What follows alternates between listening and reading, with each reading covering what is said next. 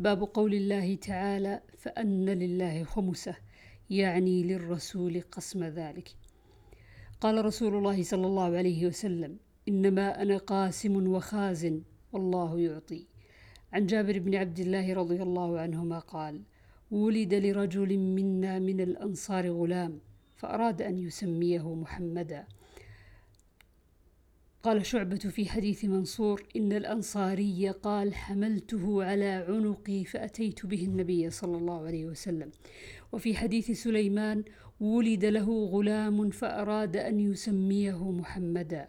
قال سموا باسمي ولا تكنوا بكنيتي فإني إنما جعلت قاسما أقسم بينكم.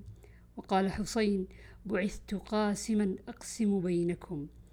وفي رواية عن جابر أراد أن يسميه القاسم. فقال النبي صلى الله عليه وسلم سموا باسمي ولا تكتنوا بكنيتي. وعنه رضي الله عنه قال ولد لرجل منا غلام فسماه القاسم. فقالت الأنصار لا نكنيك أبا القاسم ولا ننعمك علينا. فأتى النبي صلى الله عليه وسلم فقال يا رسول الله ولد لي غلام فسميته القاسم.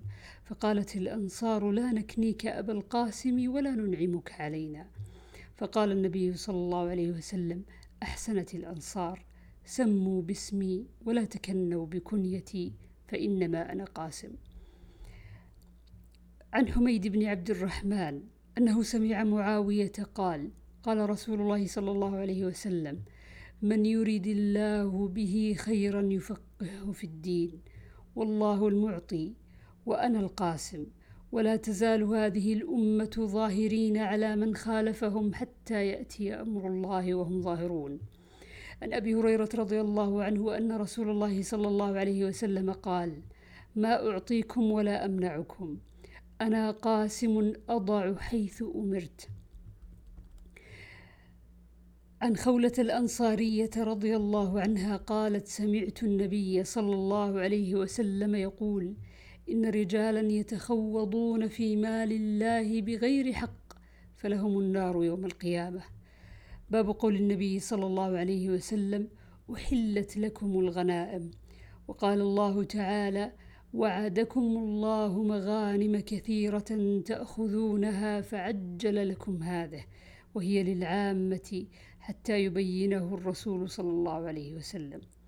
عن عروة البارقي رضي الله عنه عن النبي صلى الله عليه وسلم قال الخيل معقود في نواصيها الخير الأجر والمغنم إلى يوم القيامة عن أبي هريرة رضي الله عنه أن رسول الله صلى الله عليه وسلم قال إذا هلك كسرى فلا كسرى بعده وإذا هلك قيصر فلا قيصر بعده والذي نفسي بيده لتنفق لتنفقن كنوزهما في سبيل الله.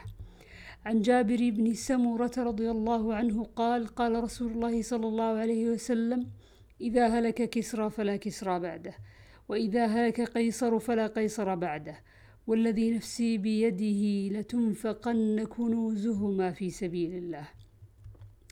عن جابر بن عبد الله رضي الله عنهما قال قال رسول الله صلى الله عليه وسلم أحلت لي الغنائم. عن أبي هريرة رضي الله عنه أن رسول الله صلى الله عليه وسلم قال تكفل الله لمن جاهد في سبيله لا يخرجه إلا الجهاد في سبيله وتصديق كلماته بأن يدخله الله بأن يدخله الجنة. أو يرجعه إلى مسكنه الذي خرج منه مع ما نال من أجر أو غنيمة. عن أبي هريرة رضي الله عنه قال: قال رسول الله صلى الله عليه وسلم: غزا نبي من الأنبياء فقال لقومه: لا يتبعني رجل ملك بضع امرأة وهو يريد أن يبني بها ولما يبني بها. ولا أحد بنى بيوتا ولم يرفع سقوفها ولا أحد اشترى غنما أو خلفات وهو ينتظر ولادها. فغزا فدنا من القرية صلاة العصر أو قريبا من ذلك. فقال للشمس إنك مأمورة وأنا مأمور. اللهم احبسها علينا. فحبست حتى فتح الله عليه. فجمع الغنائم فجاءت يعني النار لتأكلها فلم تطعمها. فقال إن فيكم غلولا. فليبايعني من كل قبيلة رجل. فلزقت يد رجل بيده فقال فيكم الغلول فلتبايعني قبيلتك. فلزقت يد رجلين أو ثلاثة بيده فقال فيكم الغلول. فجاءوا برأس مثل رأس بقرة من الذهب فوضعوها فجاءت النار فأكلتها. ثم أحل الله لنا الغنائم رأى ضعفنا وعجزنا فأحلها لنا.